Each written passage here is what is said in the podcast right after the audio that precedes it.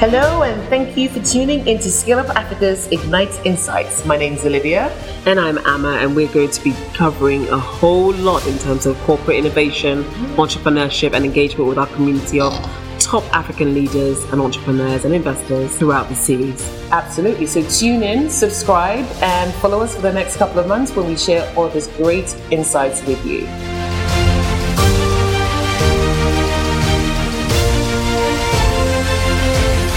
Hi, I'm Maz Negash. Nice to see you. Nice to see you, Amma. Good to have you with me today. I'm here in Sunnyvale, and you are? I'm in Accra, Ghana.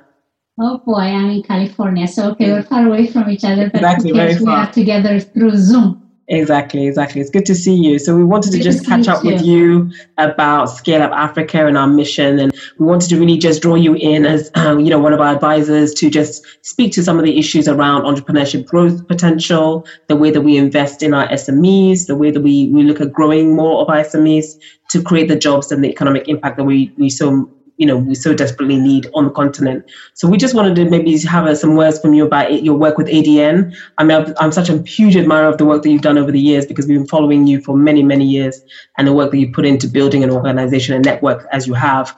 And I know you just finished a huge investment symposium. So it would be great to hear from you just a little bit about your observations about the general ecosystem and, your thoughts about how we can get better at improving our quality of SMEs to create the jobs that we need. So over to you. Thank you, Amma. Well, first of all, let me just say that I admire what you're doing. I think you've got something that very few people have thought about, and that is really to look at the bread and butter of Africa, the SMEs. How do we absolutely get them to the place where they need to be, not just only training and that? How about building their businesses? What does it take to build the business? What does it take to really generate revenue so they become sustainable and then the community grows? So that's job development for each SME that will make a big difference in families in every place in Africa. Of course, we start with Ghana. Now, what I would like to talk about is what's the contribution of the diaspora, because I really, really am focusing on the diaspora because the diaspora is the most generous. We give more than $40 billion in remittances to the continent, 3 times more than what Africa gets from aid, and then even more from DFIs. So if that is the from the direct foreign investment, if this is the case, and then I'm always saying, African governments, you do have a chance to work with us in a very intentional way. There are some countries beginning to do that, and that's Ethiopia, I know Ghana, Nigeria, South Africa, Kenya, on and on and on. And so the diaspora, we're a reflection of where we come from. We reside in places like the United States and specific place where I am right now in Silicon Valley. There's a very unique interest in Africa, in a sense that even though there aren't that many corporations from Silicon Valley investing in Africa, but their interest is growing. And one of the wonderful things I think we feel comfortable about what ADN has done is we have started from the beginning. Our mission has been, how do we bring Africans and friends of Africa together? Because really, at the core, we, the new immigrants, like myself, are ambassadors to the continent. So I'm from Eritrea originally. And so that's good and it's fine. I'm that from there, but I am an African and I'm also African American and I'm an Eritrean American. And it's the complexity of who we are. It's not just the one thing that we are, but it's the complexity of who we are that makes us do what we do. And so one of the things that we're interested in with the diaspora is what can we do to make a difference in the continent intentionally? It's not that what I send money to my family, which I will, no matter what happens, we, the diaspora, we will do everything we can to make sure that our families,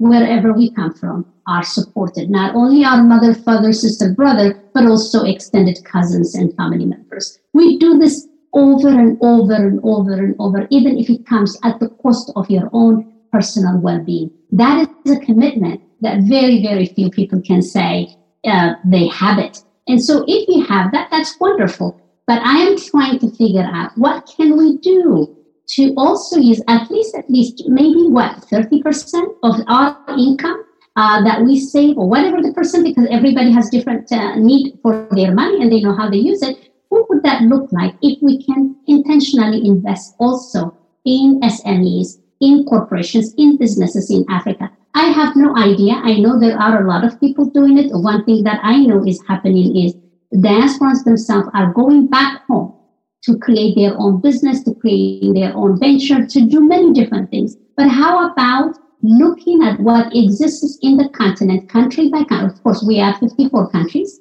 or 55 sometimes, depending on who's counting.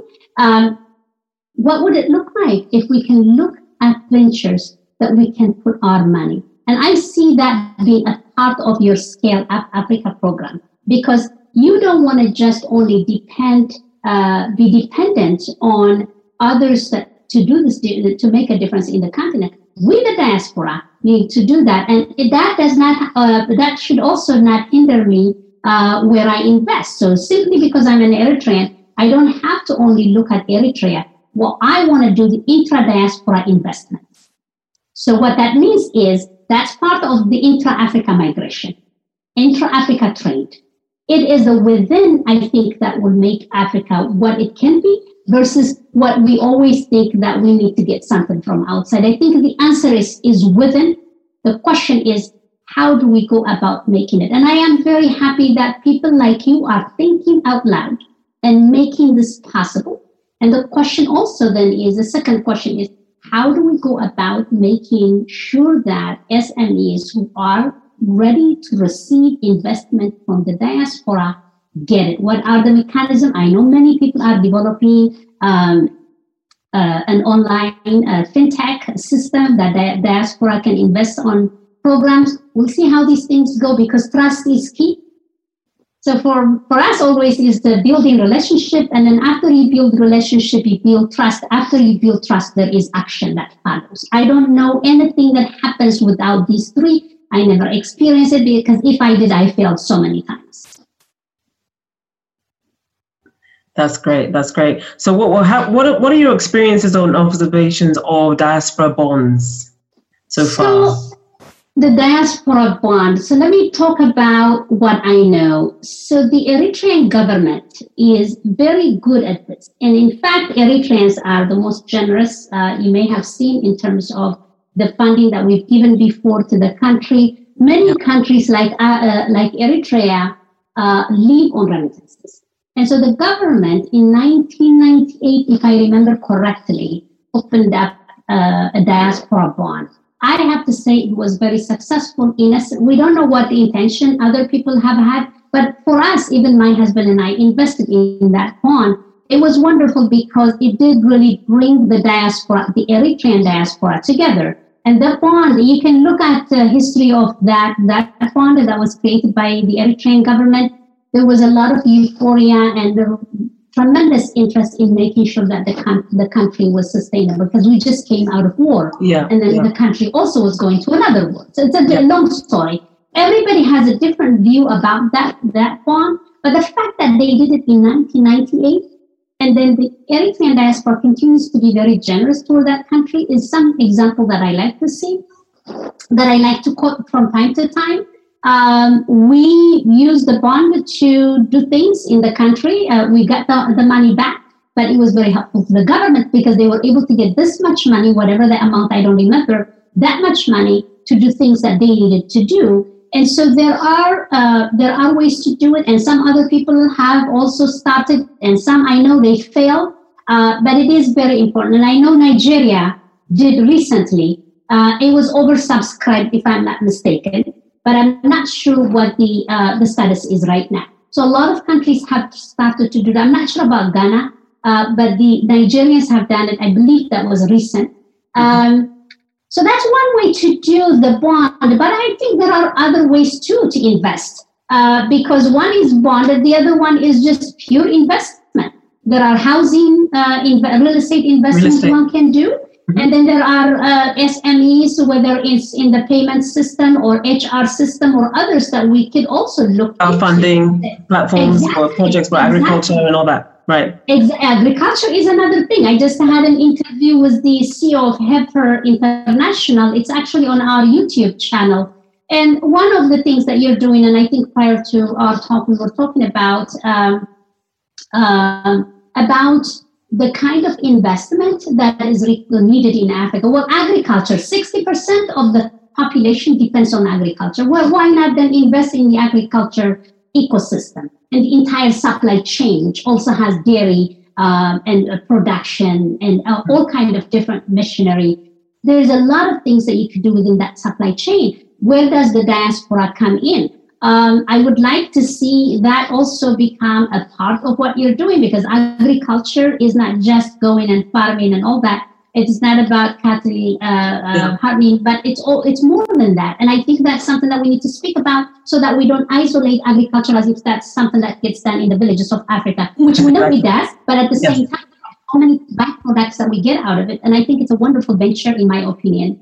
Yes, correct. I'm marketing chain and all that, marketing, logistics, all that. Oh, the whole supply chain. Storage, the whole supply chain. So it's a huge opportunity. The whole supply chain. The whole supply chain is open and available for the diaspora to jump in, especially those whose capability, personal interest, and also personal wealth that they want to really put back. And I can tell you, I was saying this yesterday during our Africa Diaspora Investment Symposium. I think the diaspora is the most generous ever. The African diaspora, just so are other diasporas, but I'm talking about the African diaspora, very generous. We give. We just want to give also a little bit smartly sometimes. Yeah, it's about channeling that, like channeling in the way China was built, and how do we channel that to really create something tangible beyond the immediate hand-to-mouth requirements, Which is really what I want to talk about. The remittances is good in itself, but also it creates dependency. Right. And that is the key word, is for me dependency. If I am not enabling you, Ama, as my sister, I keep sending you whenever you ask me money. You have absolutely no plan on how to create a sustainable business for yourself, so you don't depend on me. When I die, what are you going to do? Correct. That's what we're creating. So and it ends there. It ends there. Once you give it, it doesn't multiply. So it does not. It doesn't scale. It doesn't multiply. It doesn't move. There is no generational wealth unless you really, really help. And this, you may see this. You may have seen this in Ghana, and I know I see this in some of the Eritrean community, Ethiopian community, Kenyan community. I've seen it that they will say to their brothers and sisters, whoever they're sending the money, I'm number 7 of 8 children, so really nobody asks me for anything. So, I have to say that because I think number 7 is a good number, in my opinion, because I think and my parents not alive, but I think for the younger generation, it's going to really do what many have done in the past, is that I have seen a lot of smart investment being done through remittances. And so they will say, hey, Almaz, I will create a venture for you. You just tell me what kind of story you want to own, what kind of beauty story you want to create, what kind of agricultural business you want to create. But this is the only time I will give you money. After that, you're on your own. It's up to you. Exactly. Can you imagine how powerful that is? Yeah. You are enabling me to create my business rather than I am asking all the time. First of all, the dignity goes away. Exactly. So what are your observations about, the entrepreneurship ecosystem in terms of developing and training and helping SMEs, because there's so many entrepreneurship startup programs, incubation, acceleration, but we haven't really seen the growth in the numbers in terms of job creation factor. Those who've really been able to scale are very few and far between. So what are your thoughts on the effectiveness of the current system of donor-funded programs and such?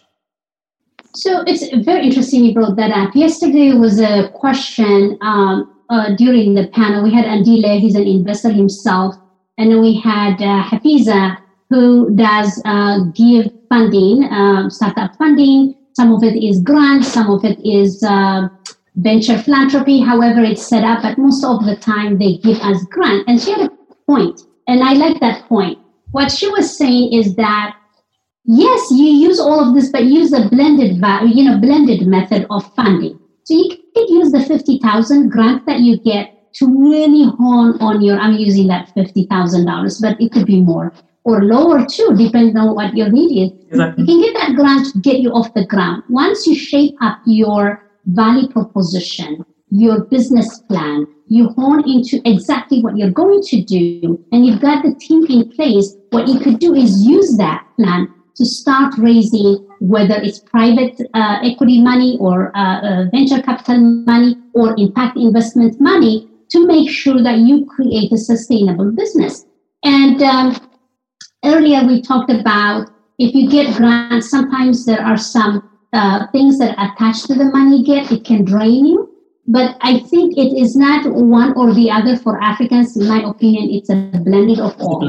You just have to know. But I think, Ama, where you're coming and maybe team like you, whether it's in Ghana, in other places of Africa, I think we need to have these intentional ecosystems that every time there is a venture started, maybe it's a partnership between public and private. The municipality of, let's say in Accra, will say, Ama, listen, in the last few weeks, we've had 15 new startups. I can tell you who they are, where they are, but they need some training. That kind of partnership is very important because there are some people who are working in silo. They start something, it fails. Yeah. Why did it fail? It wasn't because they didn't do something right, but maybe they need mentoring. Maybe they needed a little bit of financial infusion. So if there was a way to create an integrated, I know this is called the circular economy. How do we make that happen? It really is looking at gaps and trying to fill the gap. So that way you can start to really do, it's hard. I can imagine it's not easy, but why should it be easy if you want to do something great? Right, exactly. It's never easy. Why does it have to be easy? Yeah. Why is it that always we're looking for easy thing? There's no such a thing as an easy thing. You can make it, you can work smart and make it look like easy, but actually it shouldn't be so easy that we have to say, oh, that was easy. I did it. Fine. But these things are more integrated, very complex, and complex issues require complex approach. Why not then create a system in which it can really apply to those who are in need? And so to your question, I would say that the entrepreneurial ecosystem where I am in Silicon Valley is alive and well. People come up with creative ways to make things happen, but there is a system that enables them. Yeah. The question is, how do we create that ecosystem? We have to replicate what happens in every part of the world. In Africa, we create our own system, but that system has to be an enabling system, which will require the support of the government. What about, governments of Africa giving free taxes, tax-free investment for, 90 years? Why not? If you can really look at the diaspora as an investment partner rather than a remittances sender, why not you look at it? Because if we happen to be the majority that are sending money into the continent, well, I think it behooves the countries, each countries in Africa, to look at their diaspora, not as a cash cow, but as an investment opportunity. As a partner. Partners. Yeah. Exactly. Yeah. Then you can start to treat each one of us in ways that you might really start to look at the corporations that you're trying to bring them to your country. It is not bad. Right. Okay. So there is a need of partnership. Oh, for sure. And I think just new ways of working together and finding out ways to kind of reward, making a win-win for everybody, minimize the risk, increase transparency, because all these are concerns of people, like when they're sending money back home, that's fine. So I had a final question for you about your symposium. Yes. What would you say the three key takeaways were from the symposium with all the investors that you had? Discussing Africa as an opportunity. What were the three key takeaways for you? Yesterday. Yeah. So this is 7 series. The Africa Diaspora Investment Symposium takes place. This is number 6th year, every year in Silicon Valley for 2.5 days. Well, because of Corona, we're doing it now 7 sessions. The first session started yesterday and we will end January 20, 2021, when we bring the 10 app builders of Africa's future that we select, which is the 4th year for that Builders of Africa's Future. And then we provide them an opportunity, access to potential funders, access to mentoring, and then hopefully some award and reward as much as we can. So yesterday was the first session. It was more about actually what we're talking about, the DFIs, the different investment opportunities and funding opportunities during COVID and post-COVID, what Africa would look like post-COVID. And I can tell you from our Kenyan speaker that I took away yesterday from Dr. James Mwangi from the Equity Bank was that we need a public-private partnership. He really focuses on that, which we were talking about. He sees that that kind of partnership is critical to getting Africa to where it needs to be. And that's where their strength is. From Latanya, who is the head of the Global Fund for Women, it was really bringing women into that level of leadership. And what she said was, I'm paraphrasing, that the future of the world is women. Female. And women's leadership is critical, and so we both are women. So we can say that, But I think it's very important. She is right that she sees this from her own vantage point. And then again, they talk about access to education, especially right now during COVID. A lot of our people have gone down for a year.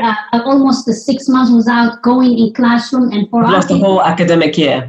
Yeah, exactly. And so what I think what Dr. Mwangi was saying, and that stuck with me, was by not having them to go for 6 months to school, we probably have lost a year to 2 years of knowledge. And also resources as access to opportunities. I think the other one for the panel session was all about investment. What kind of investment is available in terms of investing in entrepreneurs, in SMEs?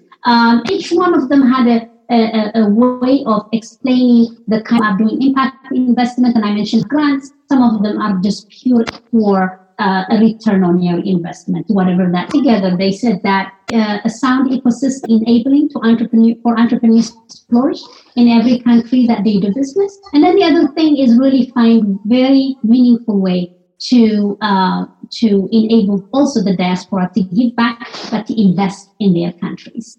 Okay. And the other one was the free trade.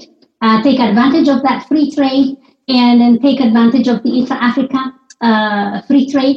But the intra-Africa migration is critical. This is something that if I cannot get visa, if an American can get visa to Ethiopia, and an Ethiopian cannot get visa to South Africa, it's mind-boggling. Yeah, absolutely. Yeah. Doesn't make sense. That is something, Amma, you can fight from where you are in Ghana and make sure that I think Ghana is one of the 6 countries that is willing to have a flexible visa system, but I think you guys from the ground, I mean, change always happens at home. Yeah. We can only support and amplify, but we will never be able to do the kind of change that you guys can bring. So I think on the ground, change is required, but the opportunities are there to invest in Africa. What we want to do is, as I said at the beginning, make Africa a destination of investment, but we are also asking the governments to create an ecosystem that is accountable, transparent, capable, making these changes happen. Otherwise, we will continue to perpetuate the same thing. Give me money here, give me money there. It doesn't go anywhere.